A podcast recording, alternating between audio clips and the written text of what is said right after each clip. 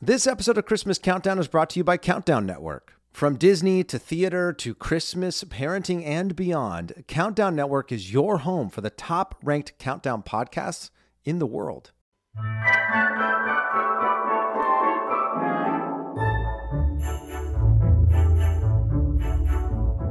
Merry Christmas, everybody. Welcome back to the Christmas Countdown Podcast Show. Wow. Episode number 5, we are halfway through our top 10 movies list that is counting down Danny and I's top 10 movies, Christmas holiday movies. We are so happy that you're back with us. Danny, how you doing today? How you feeling, buddy? He's got the air horn. I got the air horn. Yeah, I don't know. Yes. I don't know if you heard. I think it was our last episode. I was like, boop, boop, boop, boop, boop, boop. And I was like a really sort of... not so great version of the air horn. So I decided as you were doing your intro, I was like, oh, I have that app. I got to go download it. So I was like, boom. If that doesn't say Christmas, so good. I don't know what does. I mean, you did call us the pit bull of Christmas podcasts. So that feels, I think it like did, we need a rap air horn if we're going to refer to ourselves that way, right? We got to legitimize ourselves. I think you it's some way. You're right. I'm excited for another episode. It's crazy that we're already 5 episodes into this thing. You know, we just started recording this a few weeks ago, and now we've got 5 episodes. And it seems like every single week when I go back and look at our stats, we're adding new countries to our list of where people are listening, where they're engaging. We are now. How many countries are we in now? Eric, this is wild. We are now officially in 60 countries. 60 countries all around the world. 60? Yes, 6-0. 6-0. Count it. Yes. Oh my gosh. I know. That's crazy. We are legitimately worldwide.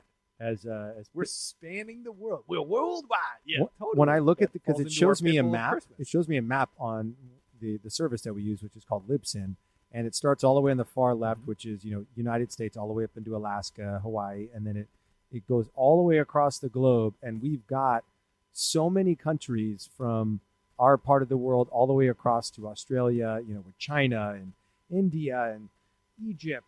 It's pretty wild. Germany, Netherlands, Spain, Morocco, Brazil, Malawi, Kenya. I mean, we've got people from all corners of the world tuning in. So if you are one of those people who's listening anywhere around the world, we want to know. Send us a direct message. Yeah. We had a friend who reached out to us from Spain recently. We also had someone from Nicaragua who just reached out to us this last week. Please shoot us a DM or post something on your social media and tag us in it so we can see it. This is just so much fun for us to know that we're not just sitting here, in my case, in my garage here in Southern California, talking to my buddy Eric. Like, we're actually talking to people all around the world. How cool is that, Eric? I love that. It's so cool because, as we said in the last episode, we really did just start this as a fun thing for Danny and I to talk about Christmas. But knowing, we both had an inkling, I think why we agreed to do it is we had an inkling that there were people like us in the world.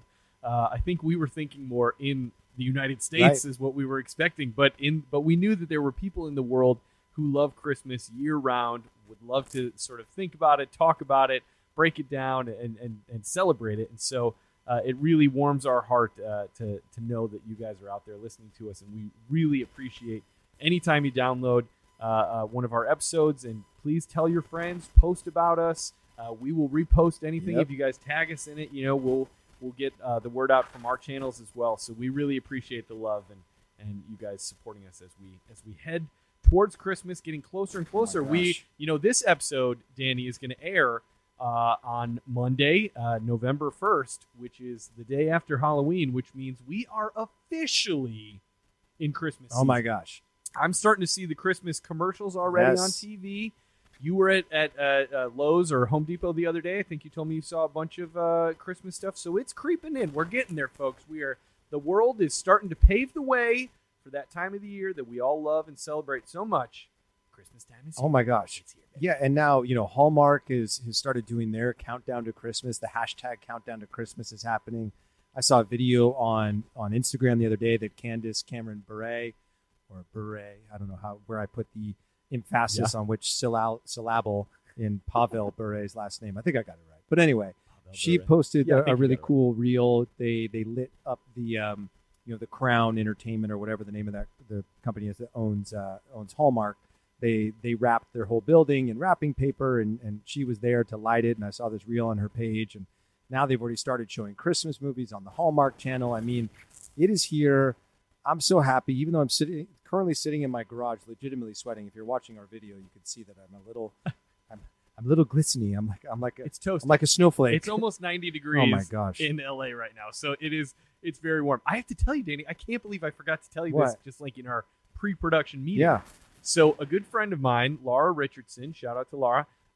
She is an executive at Hallmark Channel. She knows that I'm a huge Christmas fan and Christmas movie fan and all that stuff.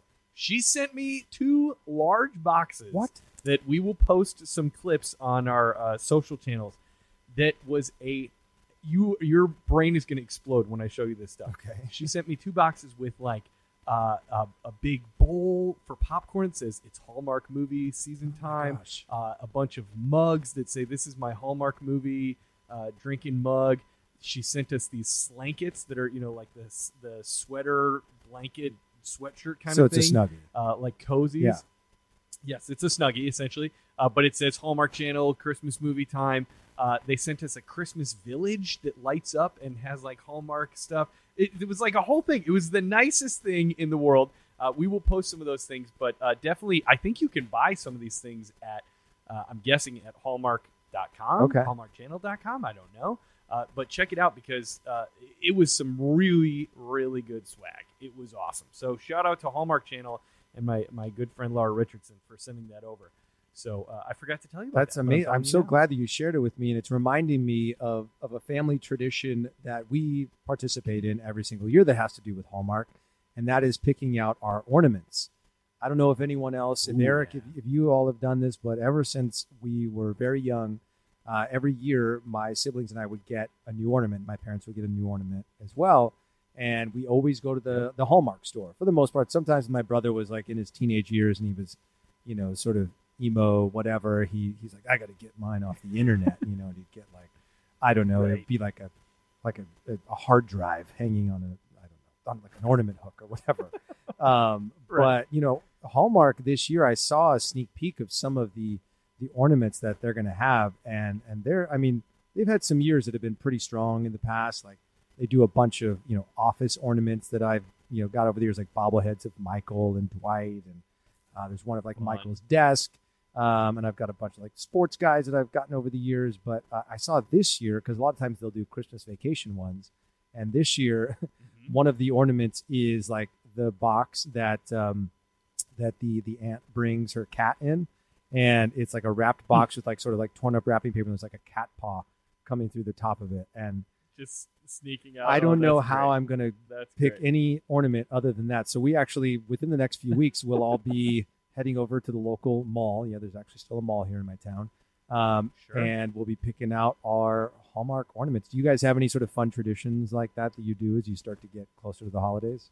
Yeah. We will on November 1st, on Monday, which I'm very excited, or probably Monday. It'll be Monday. I was going to say maybe on Sunday night, but we'll be trick-or-treating on Sunday night. But Monday, we will start putting up all of our Christmas decorations in the house. So that will happen. That's very exciting. In regards to ornaments, we started a tradition, I guess probably as far back as when my first kid was born, when Sophie was born. And then we definitely have done it since Miles has been born. We've been getting each year a personalized ornament, either at the mall or if we go to like a Santa's Village kind of thing, where it's either like 4 reindeer or 4 penguins or 4 snowflakes, whatever. And then a lot of those ornament places that you'll see, they'll like write the names of everybody on your family. Right. So it'll be like 4 reindeer, and each of us get our name, and then it'll say Peterson Family Christmas 2021 or whatever. So we've been doing that. That's been sort of our ornament tradition that we've done every year since the kids have been born. I love that. We, it's been really fun. Obviously my parents bought ornaments, for me all throughout childhood. And what a fun little add-on to that story is my stepdad is Jewish, so we actually get our Christmas ornaments every year on the first night of Hanukkah, which I just absolutely love. I think that's so like crossover. The World 2021. I absolutely love it. Yeah, and totally. Obviously, a few years ago now, they got to start buying ornaments for, our first daughter. And now we have a second one. So they'll be able to buy ornaments for her. And now we've got our first nephew. So it's just fun to see the tradition, now passing on. What was really weird for me last year was because, I'm in my late 30s, I got a lot of ornaments. Plus, when you have three kids that are all in their 30s, that's a lot of ornaments. So my mom was like, hey, yeah, what do you think about coming over and getting your ornaments? And I said, it was like, Mom, I hang my ornaments on your tree.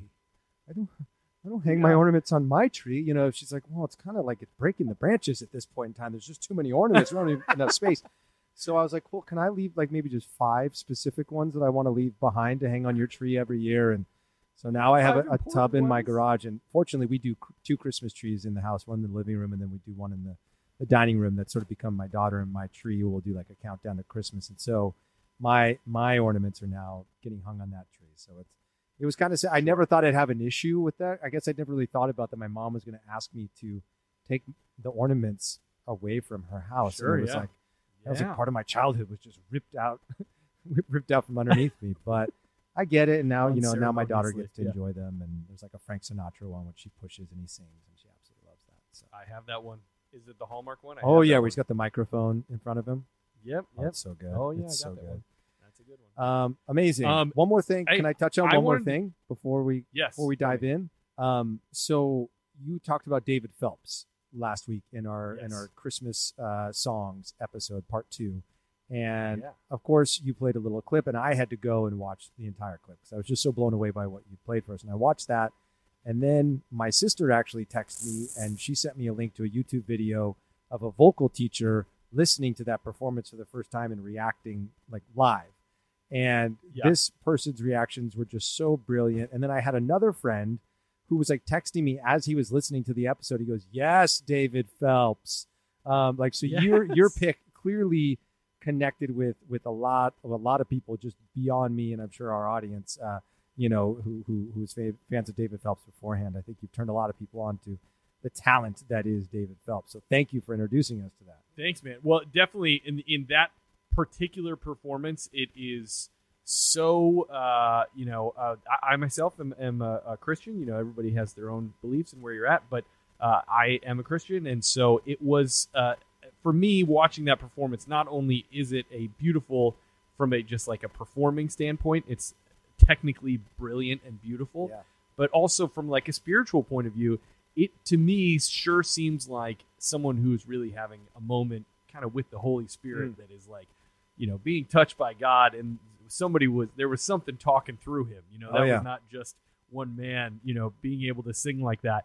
So I just love that video so much. And I think that's why it resonates with a lot of people, because it is technically brilliant, but also you can't but help being swept up in the spirit of what it is. There's so much feeling in it. It moves you. It's brilliant. And I'm so glad that you brought it to our attention. And I, speaking of, performances that are moving, I also went and watched that Jimmy Stewart poem reading that you mentioned from the Johnny Carson show. Oh, about his dog, Bo. Oh my gosh. And it sort of starts out a little silly, it's very rhymey, and like you're sort of watching Johnny and they're sort of like chuckling along. I don't think anyone really knows where the poem is going.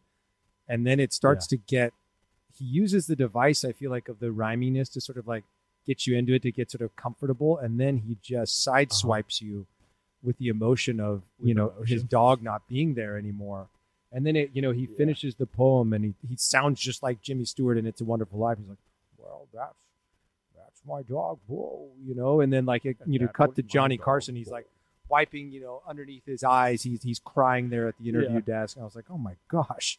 That was so incredibly, I was like, it made me think of Marley and Me, like the movie with Owen Wilson, and just like how attached we get to our dog. So, Eric, thank you for taking me to the dark side. Thanks for taking me to the sad side of the holidays. Really appreciate Christmas. That. I'm so glad. Awesome. Well, I wanted to say one more thing before we jump in here.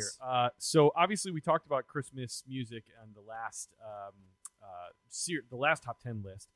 And if you, I'm sure a lot of you are listening to either your own curated playlists, through Spotify, or your own just collections that you have. But I also love when the holiday music comes on the radio. Oh, because yes. That's a lot of times where I'll find newer songs that I was unaware of and were not in my playlist.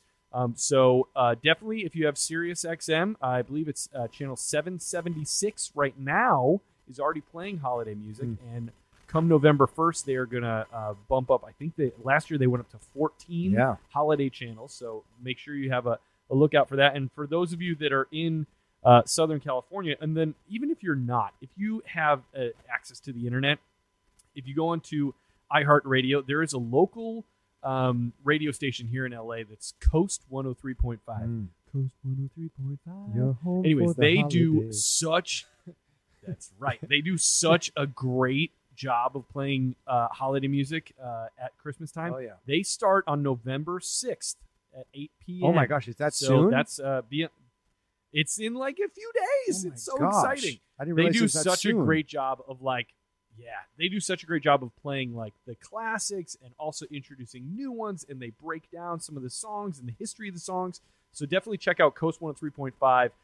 If you don't live in LA, through the iHeartRadio app, you can listen to their coverage of holiday music because they do a great job. Oh my gosh! Let's jump into our list here. We got our top 5. Yes. Top 10 movies are number 5 through 1. I'm going to just jump in with my first one right here. Did you want to recap your 10 through 6 real quick before? Sure, I'll give 10 to 6. Yeah. If you missed last week, number 10, I had Holiday Inn, the old Bing Crosby, Fred Astaire flick. Number 9, I had Prancer, the sort of sad Sam Elliott, Cloris Leachman movie about Prancer the reindeer. Number 8, I had Polar Express. Number 7, controversially, I had Elf that low at 7. I'm regretting that. I think it probably should have been higher, but that's where it landed when I made the list. Number 6, I had Christmas Story.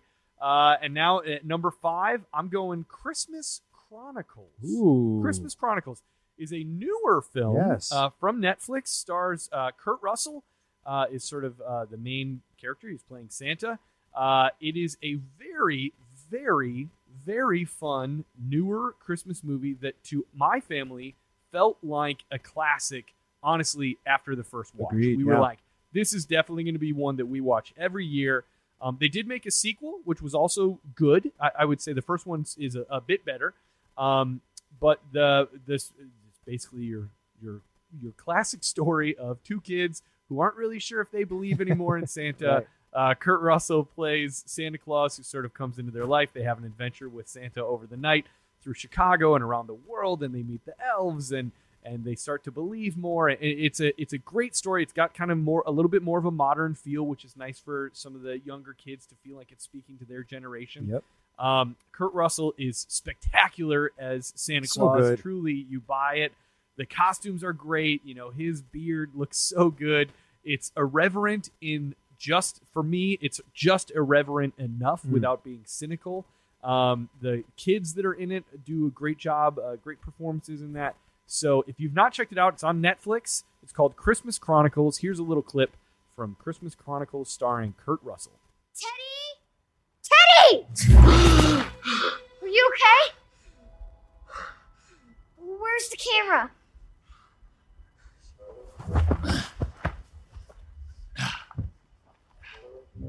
Oh, still works. Where are we? Teddy? I could have swore I saw Paris. Teddy? The plane almost killed us. Teddy? I was in the sky. Teddy! What? Ah! Santa Claus? Live and in person. One night only. You two okay? Yeah. You look so... different. Why? Because I'm not a big fat slob? No, I didn't mean it that way. Oh, that's okay, Kate. Guess it's understandable. I mean, who can eat millions of cookies in one night and not get fat, right? Well, I can. Can you go ho, ho, ho? I don't go ho, ho, ho. That's a myth. Fake news. So fun, right? Dude, my wife and I put it on a couple years ago when it first came out, and it was sort of fun timing because...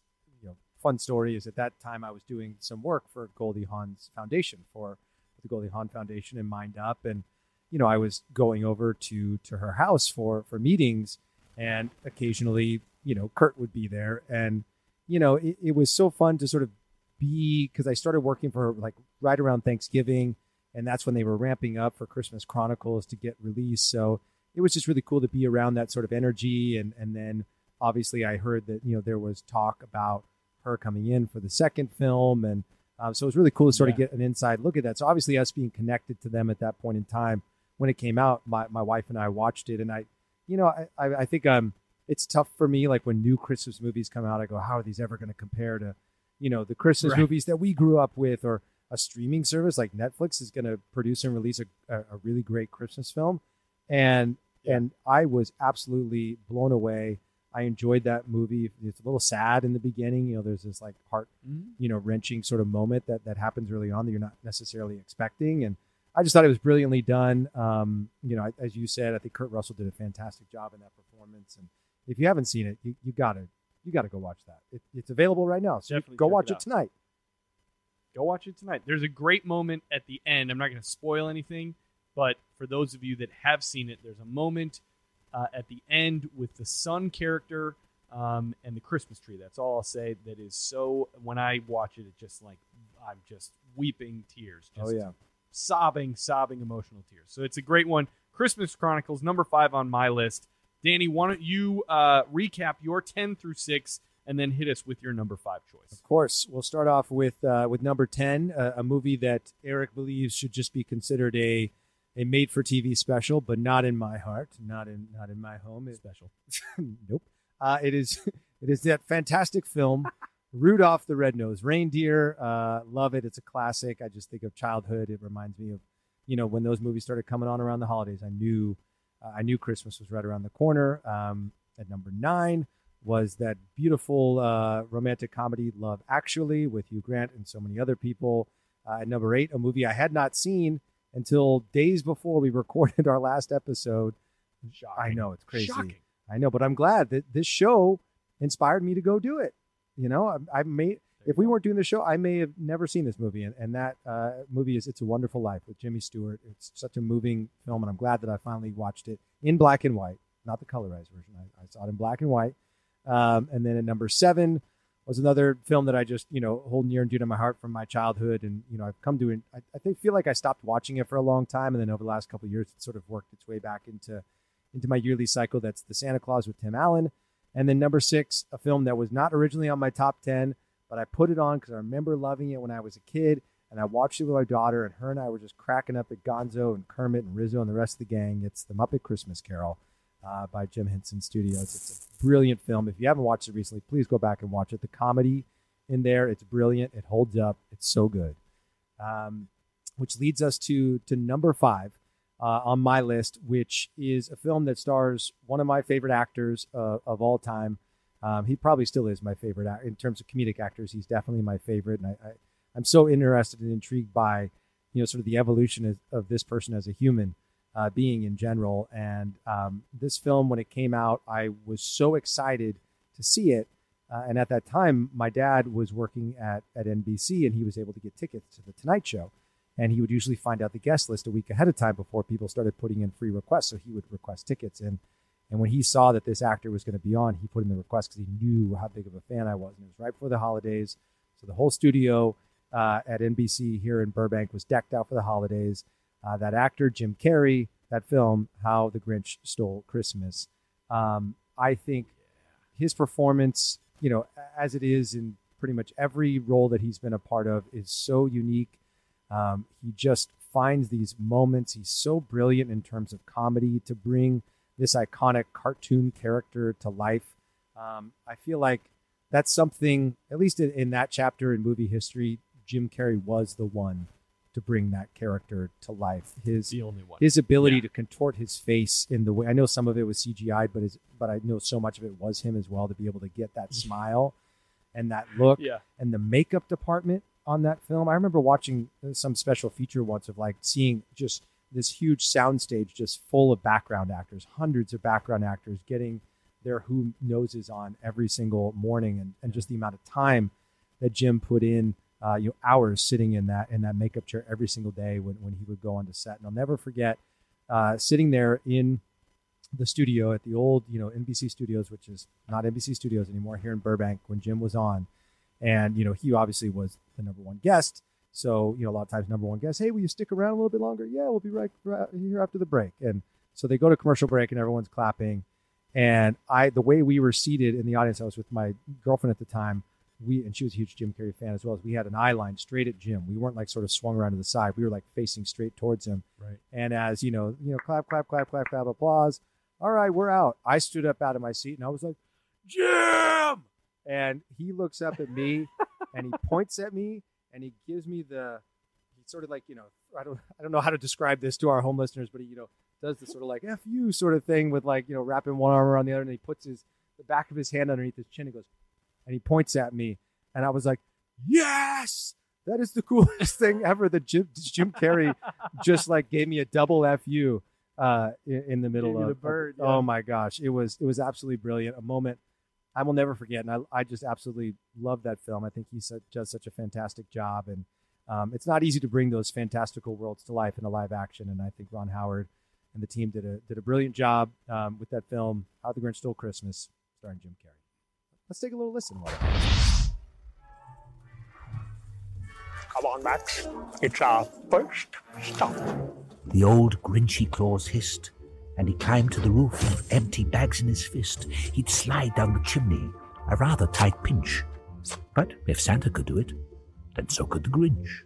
He's planning a double twisting, interrupted four, flying 2.5 with a combo tuck and pike. High degree of difficulty.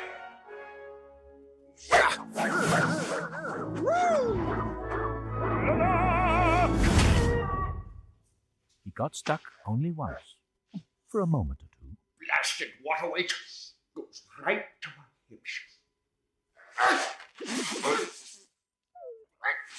my hips. Then he stuck his head out of the fireplace flue. A little more stealth, please. With the little old stockings all hung in a row. These stockings, he grinned, are the first thing to go. Okay, fellas. Chow time.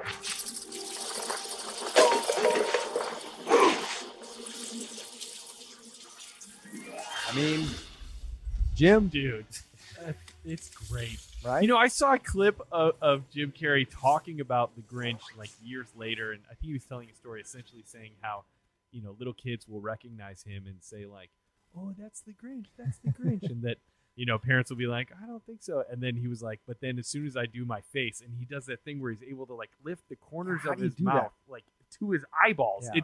It's like so high how he has such a rubber face. Right. And he instantly, even without all the makeup, you can see that look of the Grinch. And it's so good. Yes. And he was like, I do that. And then the kids were like, I told you, it's the Grinch. Really cool. That's a good choice. Yeah, so good, right? It's on my rotation every single year. Okay, here's a question for you. Because to my knowledge, there's essentially 3 Grinch projects. You got the original animated TV special. You have the film with Jim Carrey, the live action Grinch, and then they made an animated Grinch film maybe 3-4 years ago that starred Ed Helms as the Grinch.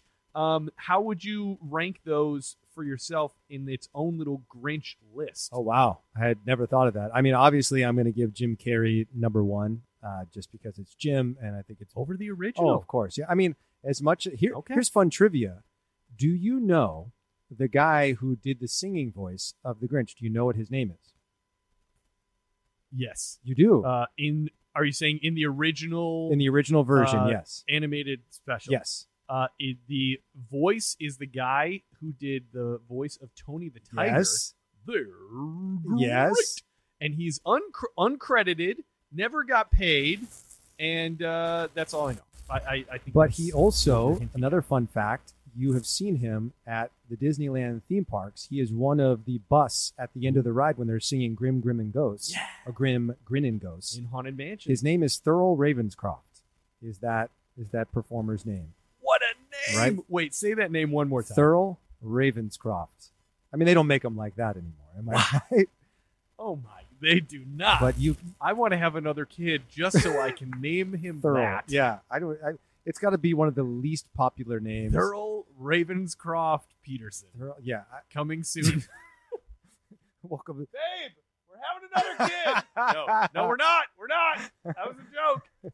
You should just have a dog at this point in time. We'll like just get another dog and we'll name him that. He is just such a fantastic name. Obviously, a fantastic voice that is just so famous. Tony the Tiger, the Grinch, Disney's, Haunted Mansion ride. I mean, it's just go back and listen to those and be like, oh my gosh, that's that guy. And then look up Thurl Ravenscroft and you'll see all these other, brilliant things that he's been a part of over the years. I always love, throwing out those fun little factoids. But anyway, I would rank The Grinch with Jim Carrey 1, the original movie 2, and then the one with Ed Helms, I would say comes in at number 3 for me. I would agree. Right. I would agree. I might switch the original and Jim Carrey, but I think you're I like your so list. We agreed on something. Good. We agree on it. Took us 5 episodes. All right, moving along here. Moving along to my number 4 choice. Okay, so I'm going number 4. This is one of my most favorite movies. Okay.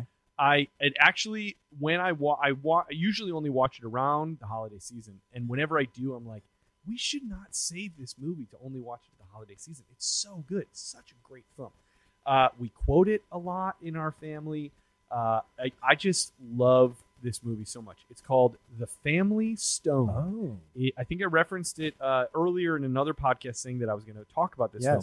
It stars Sarah Jessica Parker, Diane Keaton, Craig T. Nelson, Rachel McAdams, Luke Wilson, Dermot Mulroney. Wow. Who else is in this movie? Claire Danes. Jeez. I think that's pretty much the majority of the big stars from it. Basically, it is a film about Dermot Mulroney plays the oldest son of this family. Their last name is Stone. And he is bringing his new girlfriend home to the family to meet them at Christmas time. Okay. And they are a very close family. They rib each other and they tease each other a lot, but they're like super loving and they are in each other's lives intrinsically. They're like a very, very close family. And he is bringing home Sarah Jessica Parker as his new girlfriend. I don't think he wants to make her his fiance. He decides he's going to maybe propose at Christmas time. Gotcha.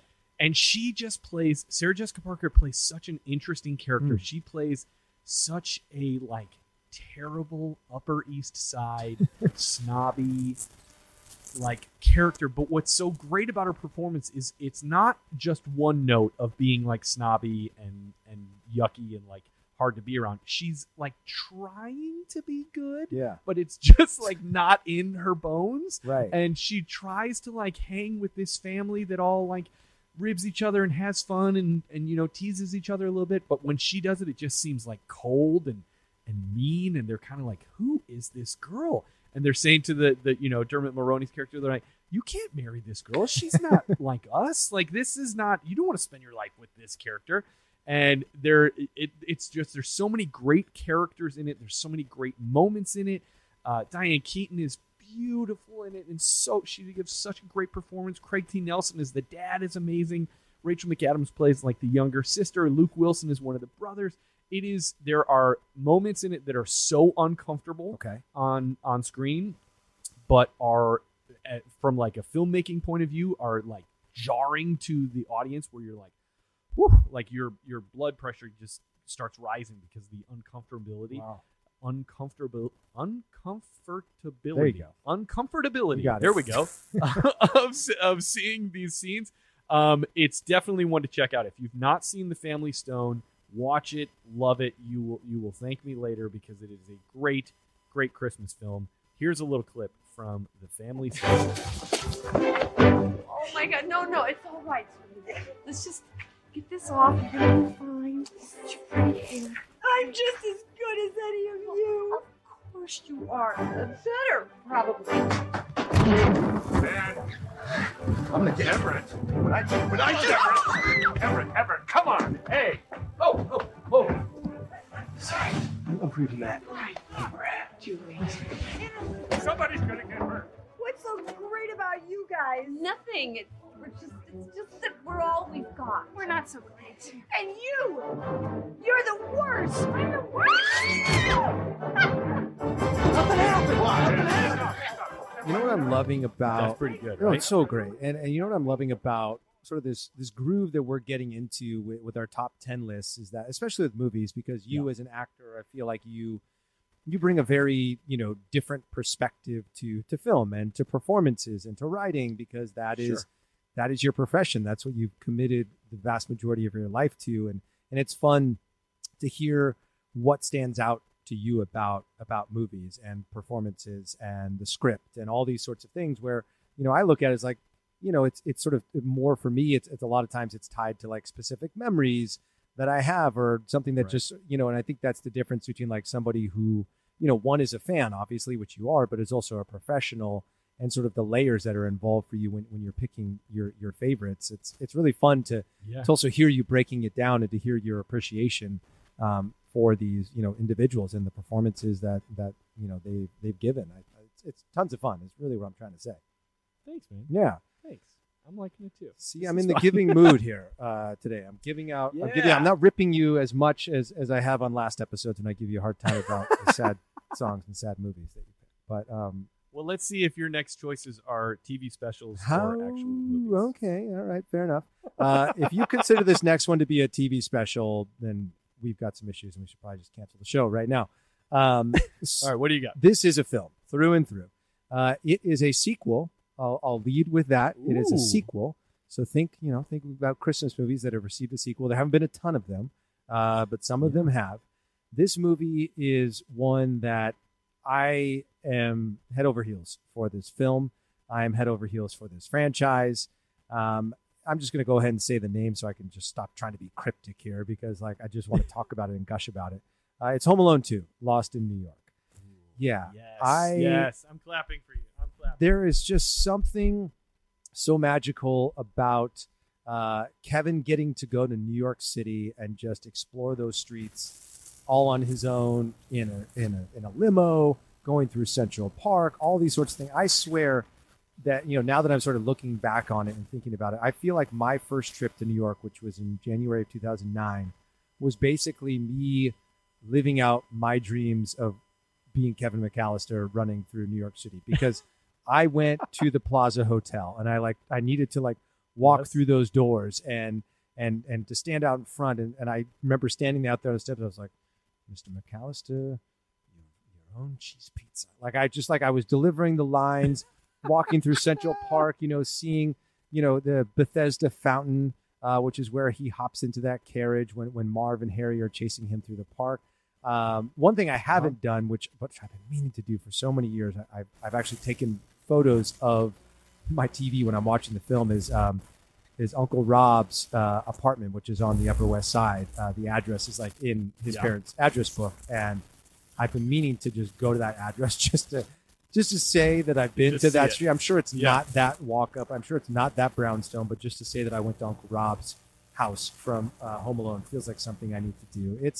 It's a fun film. I think to follow up an iconic film like Home Alone, there's not very many films that can have a sequel that are just as entertaining, that are just as fun, that are just as engaging, that you want to watch just as much as the first one. Obviously Pixar is really great at it, like with Toy Story 1 and 2 and a bunch of other films they've done. But to me, Home Alone 1 obviously is the original, but Home Alone 2 is just as fun for me.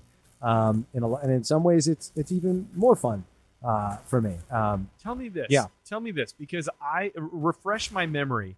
I remember how Kevin McAllister gets left home alone in the first one. Okay. How does he get to New York alone? Do you what really happens? Not remember? Like, what's the... I oh, can't my remember. Gosh. Okay, fun. Now I get to break down some plot. So basically, one of the big items that the kids want for Christmas that year is like the Talk Boy. And so Kevin has the Talk Boy. I remember that thing. And They're late for their flight, of course, because they did it again. And so they're getting into the airport, and Kevin needs batteries for his Talk Boy. He keeps asking his dad. He goes, "They're in my bag." And he goes, "Kevin, my boy, you gonna carry that bag for me?" And so they're running through O'Hare Airport, and Kevin's trying to get batteries out of his dad's bag and put him into the Talk Boy, and he keeps falling further and further behind his family. And they go running off down one chute of the terminal. And there's a guy who's wearing a trench coat that looks very similar to Peter McAllister's, and he goes the other direction. So Kevin's chasing out. He's like, "Dad, Dad, Dad!"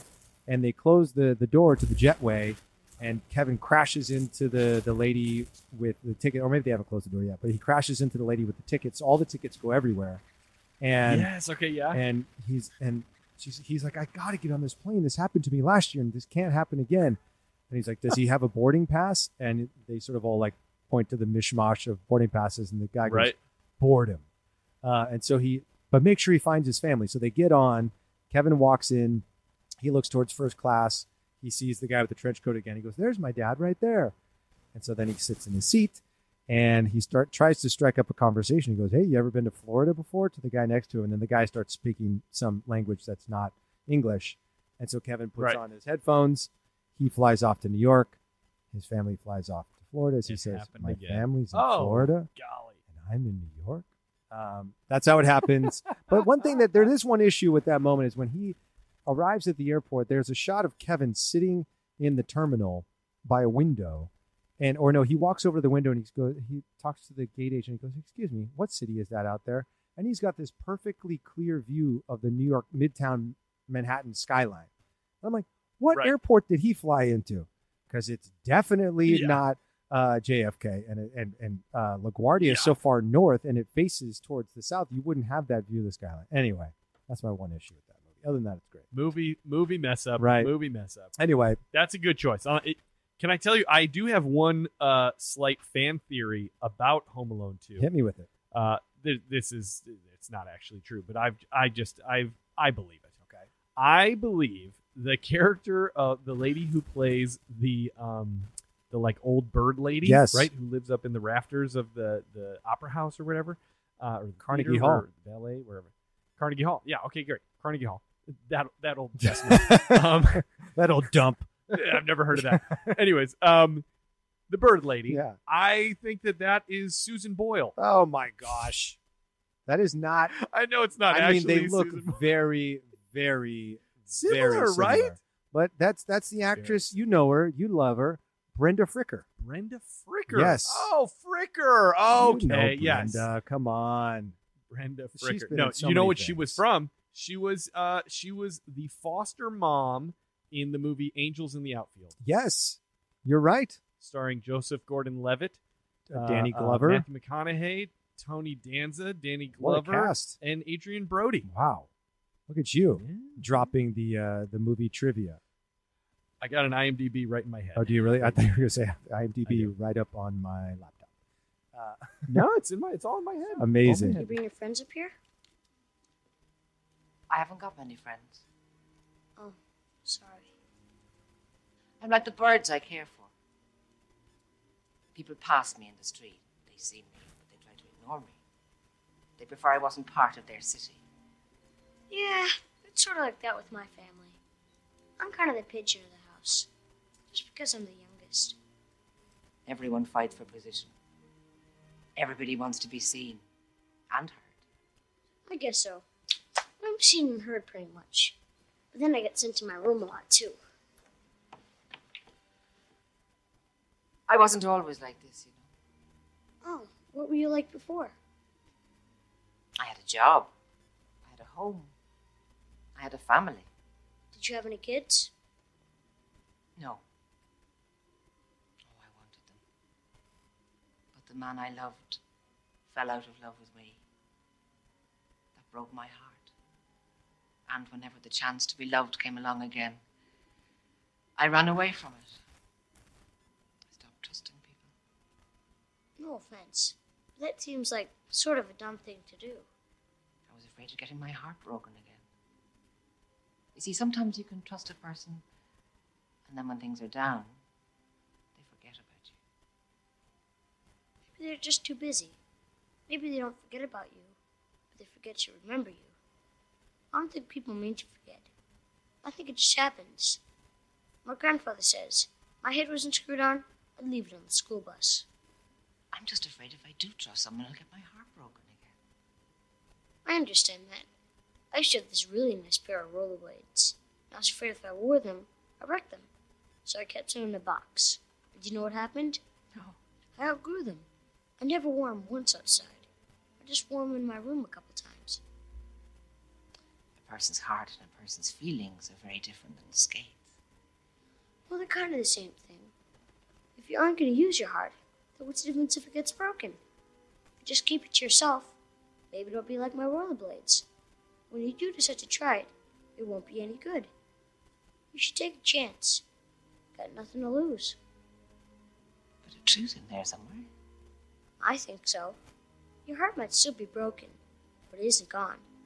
If it was gone, you wouldn't be this nice. Thank you. I love that. That's a strong choice. Was your number four? Number four. Number four, Home Alone 2. Yep. I love it. All right. Well, just a few left for me. Number three, which has been said before on this list by Danny. I can't remember which number it was for you. I think it was maybe 8 or 9. Okay. I'm going Love Actually. Yes. As we talked about last week, you know, it's such a strong ensemble film.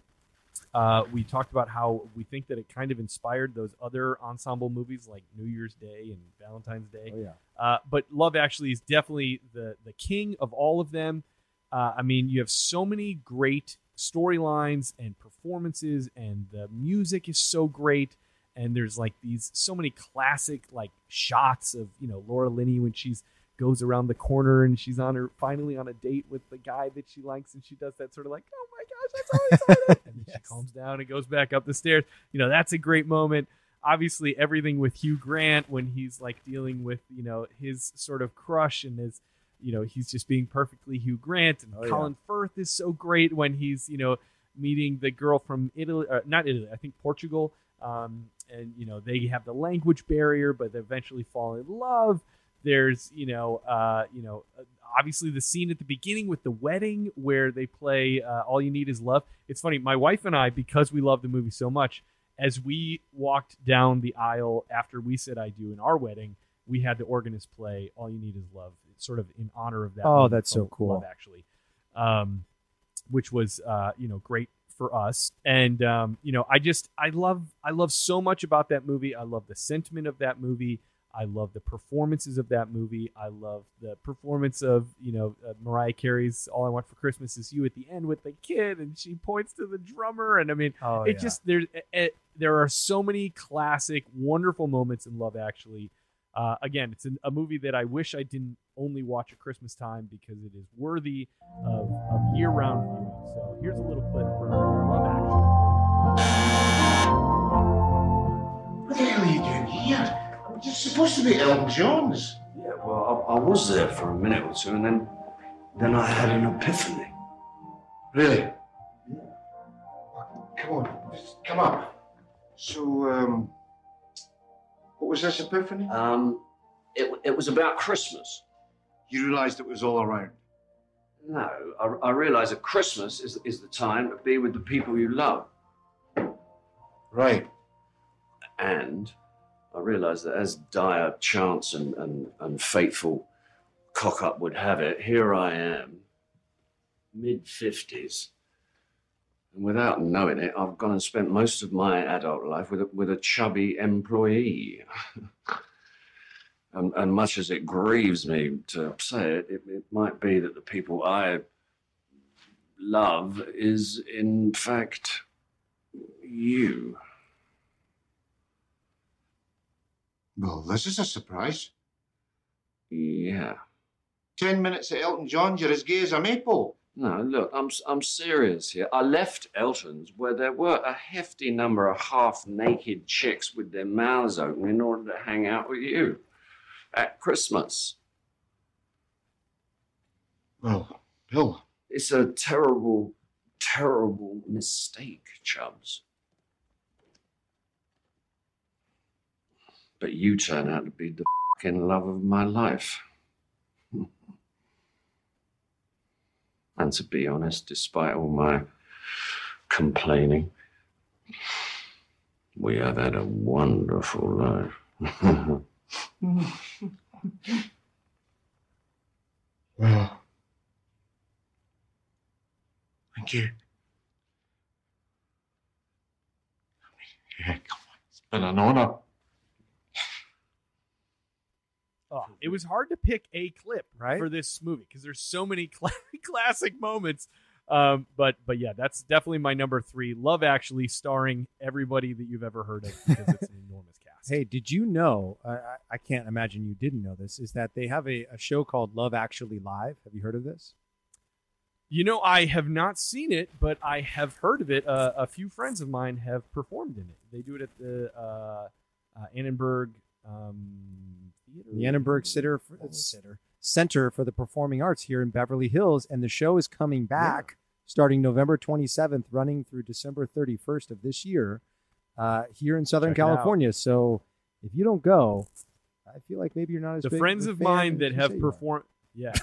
The friends of mine that have performed in it are some of the best singers that I know. Road trip, definitely, field trip. They definitely bring in the big guns for that stuff. So definitely check that out. Well, I think we should do we should do a show field trip. We should do a show field trip. That sounds so fun. You and your wife and me and my wife. Yes. Are you in? I love that. I'm in. I'm in 100%. Done. Maybe we can record an episode backstage. Maybe they'd let us do that. That'd be cool. I love it. You'd love it, actually. Love it. What's your number three choice? My number three choice is a film that has also been mentioned on this list that you slotted, I believe, way too low. This needed to be higher on your list, and I think you admit that. I know where you're going with this. As, you know, especially considering the fact that you played this role, you know, at the theater at Madison Square Garden. I think it's become, you know, an instant classic. It's another comedian that, you know, Jim Carrey will always be number one for me. But once this person, you know, became a full-time cast member on SNL, on Saturday Night Live, I immediately just was so into Will Ferrell. I think he is one of the more brilliant comedians of our time, you know, from Talladega Nights to, you know, Old School to Anchorman. You know, Anchorman. You pretty much name it. He's absolutely hysterical. And an Elf, again, like I say, I think at that time, Jim Carrey was exactly the person, the only person that could play the Grinch and do it right. In my opinion, Elf is Will Ferrell. Will Ferrell is Elf. He is the perfect person to play that role. It's so hysterical. It's so fun. It's sort of a new take, you know, because so many Christmas movies sort of revolve around like Santa Claus, and this sort of like shines a light on sort of a different aspect. I love the idea of a movie focusing on an elf. I just think that's really, really fun. And James Caan is obviously great in the film as well. And the juxtaposition between his character and Will Ferrell's character, like when he's like, you know, tickle fight or like, you know, dad, you talk me in.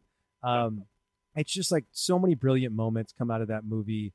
I could go on and on about it. There's nothing that I could say or a moment that I could point out that you all don't know and don't love. So let's just go ahead and play a clip from Elf starring Will Ferrell.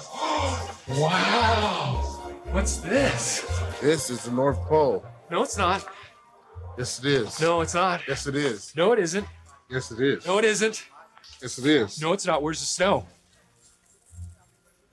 Why are you smiling like that? I just like to smile. Smiling's my favorite. Make work your favorite. That's your favorite, okay? Okay. Work is your new favorite. Fine. It's time for the announcement. Okay, people, tomorrow morning, 10 a.m., Santa's coming to town. Santa! Oh, my God! Santa here? I know him. He'll be here to take pictures with all the children. Yeah! Just keep your receipts. 10 a.m. tomorrow. Santa's coming to town. Yes. Can you sign this for me? Oh, hi. Oh, just a classic. Just an instant classic. Right? You know, have you watched on Netflix, they have a series called The Movies That Made Us. Yes. Where they break down a lot of classic movies. Yeah. And in them, they include Home Alone and Elf.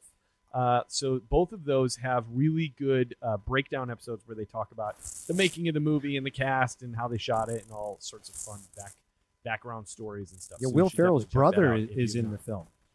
Is he? Yeah, he plays one of the security guards at the Empire State Building. Oh, that's great. Isn't that hysterical? He's one of the guys that throws him out. Like, there's just so many fun little Easter eggs within that. I love that, you know, Jon Favreau directed it, but he makes, you know, a little cameo as the doctor. And I love, he goes, it's a boy. You know who else is in it? Peter Billingsley. Yes. Who's the kid from A Christmas Story, Ralphie. He plays the head elf, you know, when they're in Santa's village and they're sort of keeping track of how many etch-a-sketches that Buddy has made. And he's like, oh, Buddy, you got to work harder, man. It's not enough. Okay. That's Peter Billingsley, who's the kid from Christmas Story. That's Ralphie, but that's now so cool. as an adult. I think he's a producer on the film as well. Yeah, I think he's an executive producer on that film. He's done so. I was just reading about him the other day because obviously we had Scott Schwartz from A Christmas Story on the film, and again, thank you, Scott Schwartz, for coming on the film. We're not a film. We're a podcast. Thank you, Scott Schwartz, for coming on. This is what happened when I try to do like four things at the same time. I started looking into Peter Billingsley, and I was just so blown away by how active he has remained in the entertainment industry since A Christmas Story. I mean, it just goes to show you, like, I think if you remain open, if you're just like, if you love the business, there's a lot of ways for you to work in the biz. So good for Peter for keeping it going all these years. All right, so that was my number 3, Elf, starring Will Ferrell, which takes us to number 2. What movie do you have in number 2, Eric? Ooh, okay, I got at number 2 and number 1. I'm giving you a little heads up. I have 2 classic films back to back. Okay, these are both black and white films. Although one of them, this first one here at number 2, is in color. Yes. So I shouldn't say they're both black and white. One is black and white. One is in color. This is in color, and that color would be white. Because it is White Christmas. Nice. That was, I don't know. And it's that White color Christmas would be, well, the other part of black and white. It's white, but White Christmas, starring Bing Crosby, Danny Kaye, Rosemary Clooney, and Vera Ellen. Just a classic. I mean, the sort of the definition of a classic holiday film. It's funny. I had actually not watched White Christmas a lot as a kid. It's not one that brings me necessarily nostalgic memories of watching it as a child. It was just not one that was in our family rotation. We watched Holiday Inn a lot more than White Christmas. But since I've had a family, my kids love White Christmas. And so we watch White Christmas throughout the year. But definitely, obviously, multiple viewings during the holiday season. Right. It just is, I love the sentiment of it. I love all of those old, as we've talked about in the past, the MGM musical days are just my happiest place to reside in. So this is sort of a classic version of that. Bing Crosby is so great. Danny Kaye is so great. They have so many great bits, and the comedy is so sharp and quick and clean, which I love. Rosemary Clooney is one of my heroes. It's also fun because I was introduced to Rosemary Clooney much more from, I grew up in Chicago in a very sort of Italian neighborhood. Most of my friends were very Italian, and so we watched a lot of mob movies when I was a kid and listened to like a lot of, there was a CD called Mob Hits that was all like, old, like, Louis Prima and Rosemary Clooney and a bunch of guys like that and ladies like that. So it's like that old sort of mob movie music. And so I got introduced to Rosemary Clooney that way. So I think of her as much more of a, like, it's me, like a much more broad version of Rosemary Clooney, which she did later in life. But in this movie, she's much more refined. And so, which is very kind of fun.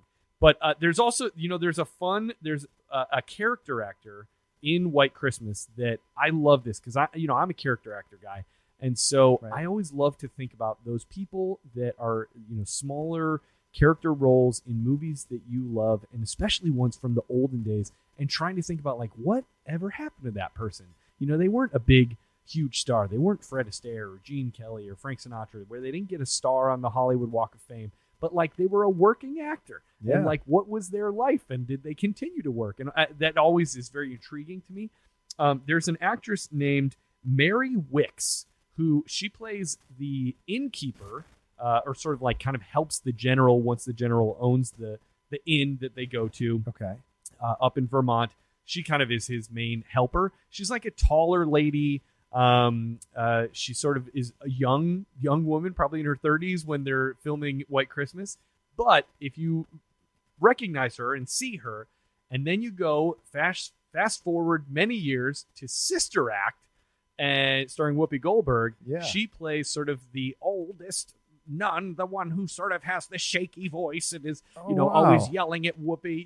It is that same actress, and it's just so cool to think of somebody that can have a Hollywood career that can span that far, because White Christmas in my mind feels like forever ago. Like it's not even it's not even something that I could have lived, but there's an actress who was in that as an adult. And then now, was still working when they made Sister Act. So I love little things like that. So White Christmas, such a classic, so many great moments, so many great songs and dancing, and the colors are great.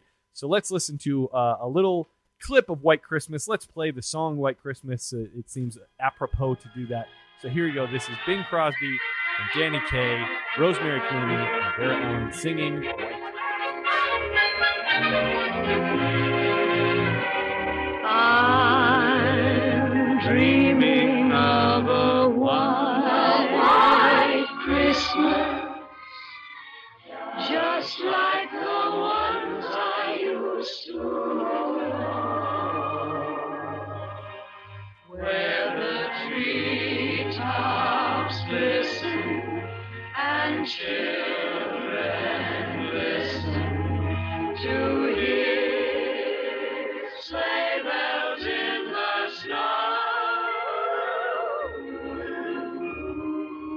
I'm dreaming of doesn't get much more Christmas than that, right? I think that's pretty much on the nose. That's where it is. There was something I've always been blown away by watching that film is Vera Ellen has her legs are so incredibly long. You know, her and Danny Kaye do that one dance number together, and it's just like when they're on the pier, just everything that she's in, it's like her legs are just so incredible. Like they don't look real. They're so long. Yeah.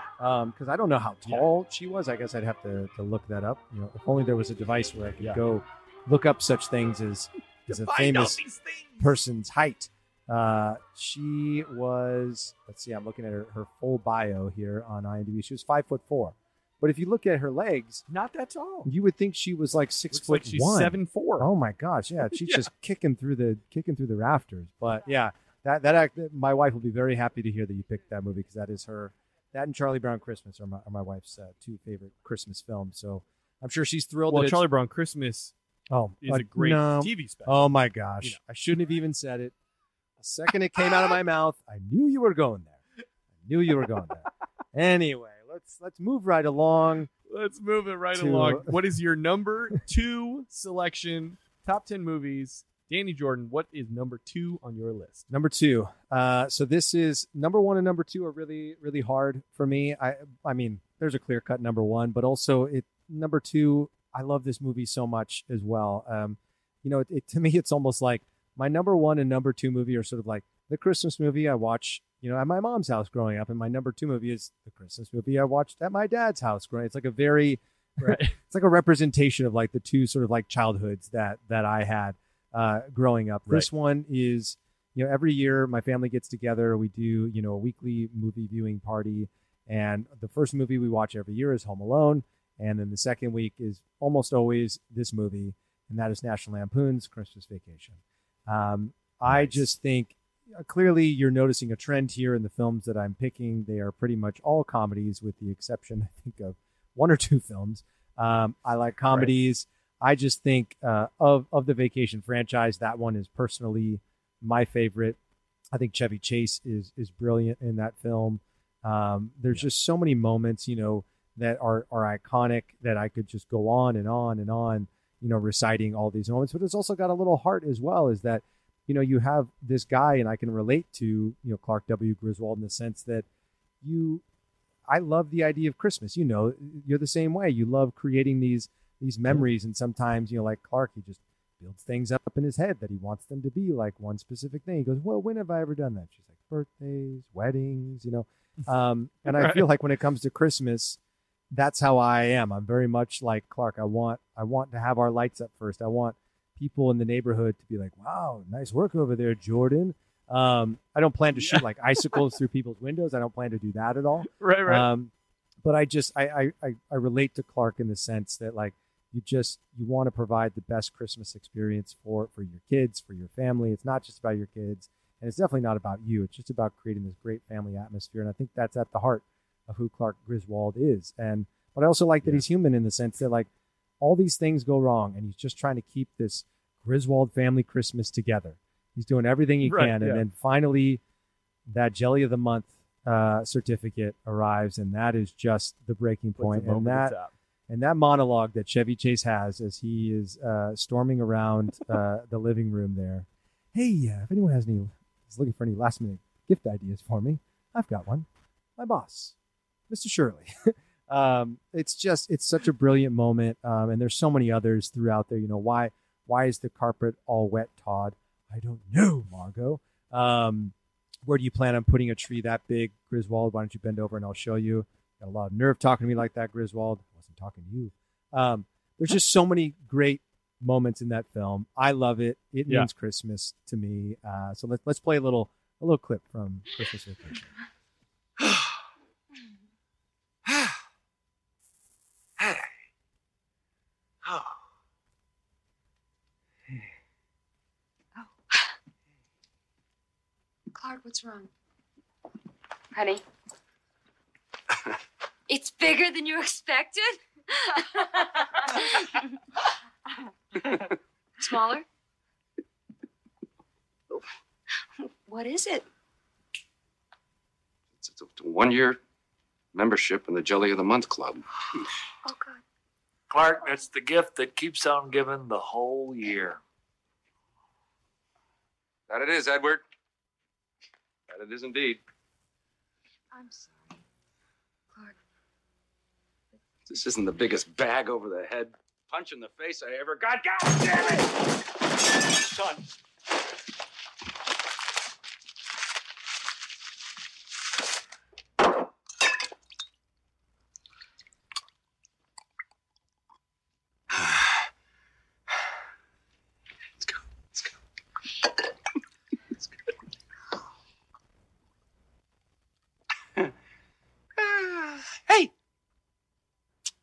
Any of you are looking for any last-minute gift ideas for me? I have one. I like Frank Shirley, my boss, right here tonight. I want him brought from his happy holiday slumber over there on Melody Lane with all the other rich people. And I want him brought right here with a big ribbon on his head. And I want to look him straight in the eye. And I want to tell him what a cheap, lying, no-good, rotten, four-flushing, low-life, snake-licking, dirt-eating, inbred, overstuffed, ignorant...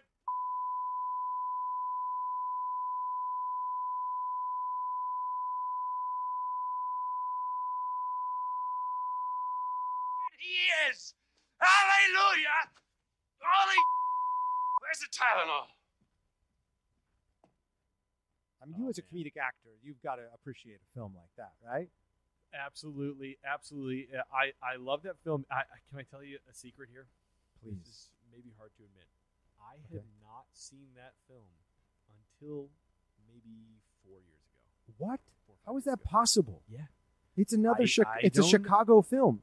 I know, it's a Chicago film. It's like, I don't know how. It was just not one that was played in my house.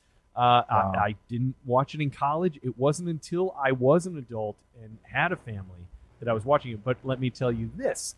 The first time that I watched it, as I said, was probably 4 or 5 years ago. I was sitting on the couch, and as I'm watching it, and this was... Obviously, I'd never seen the film before, so there was no reason for me to dress as anything. I was just wearing the clothes that I had chose to wear that day. Yeah. I'm laying on the couch. I have a pair of jeans on. I have a flannel shirt on. I have a puffer vest on. And I had a Chicago Bears hat. Oh, my gosh. On. And once it got to the scene where Clark is out there on his front lawn, like working with all the lights, I called my wife over. I was like, I'm literally wearing... exactly the costume that he's wearing. You are Clark W. Griswold. I am Clark Griswold. And it was and from that moment on I was like, oh yeah, I love this movie. So yeah, so strong good. Choice at number 2. Thank you. I love it. Very good. Very good. Now we've made it. Danny, we're all the way to number 1. Oh my gosh. On the top 10 movies. It has flown by. So let's just jump into it. For me, number 1, it also appeared earlier on the list with Danny. On his list, but for me, it's number 1. I'm going It's a Wonderful Life, starring Jimmy Stewart.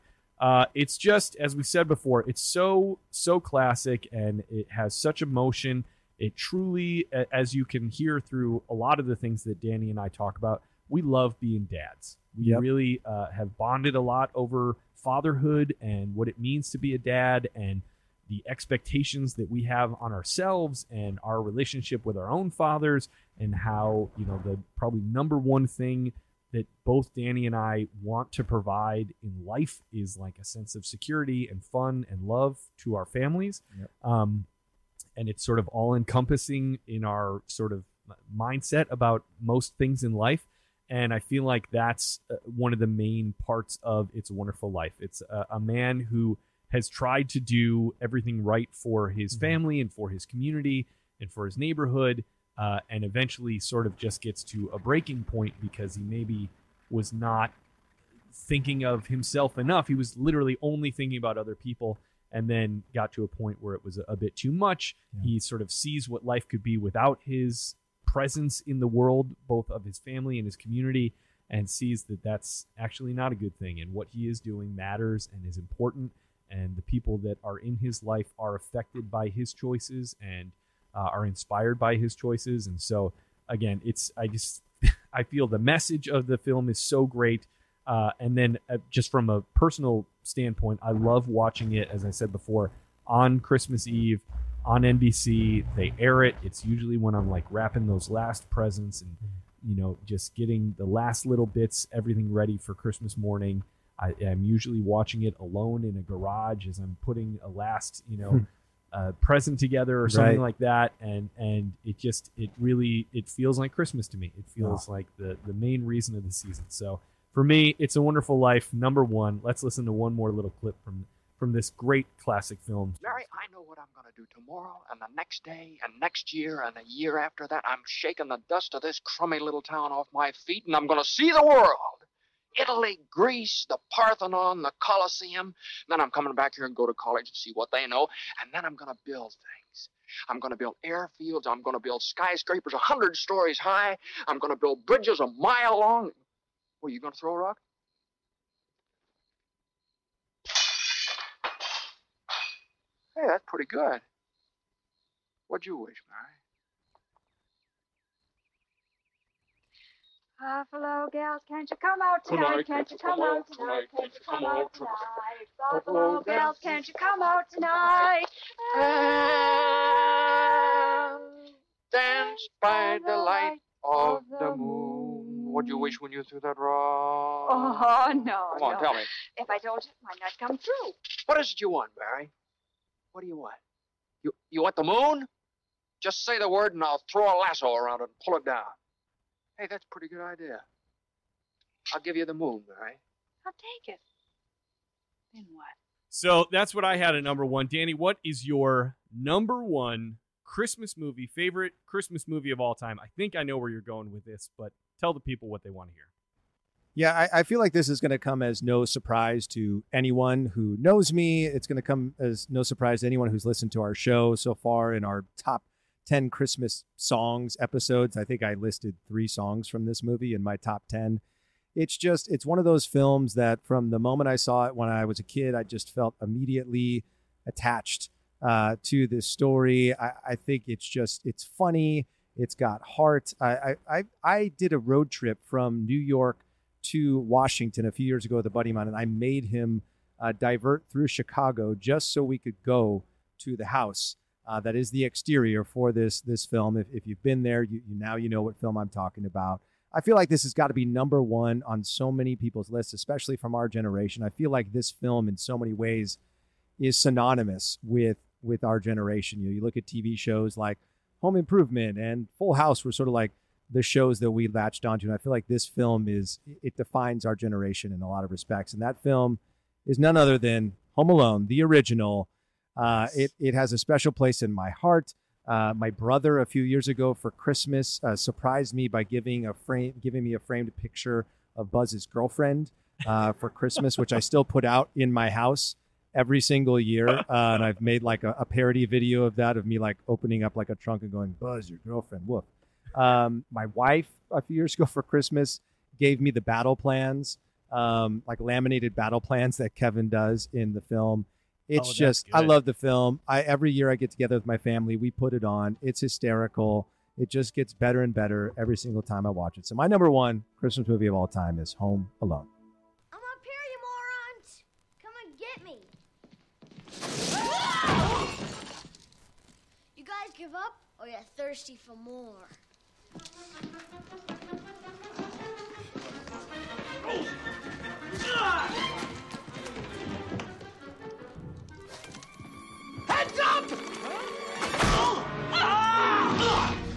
Don't worry, Mom.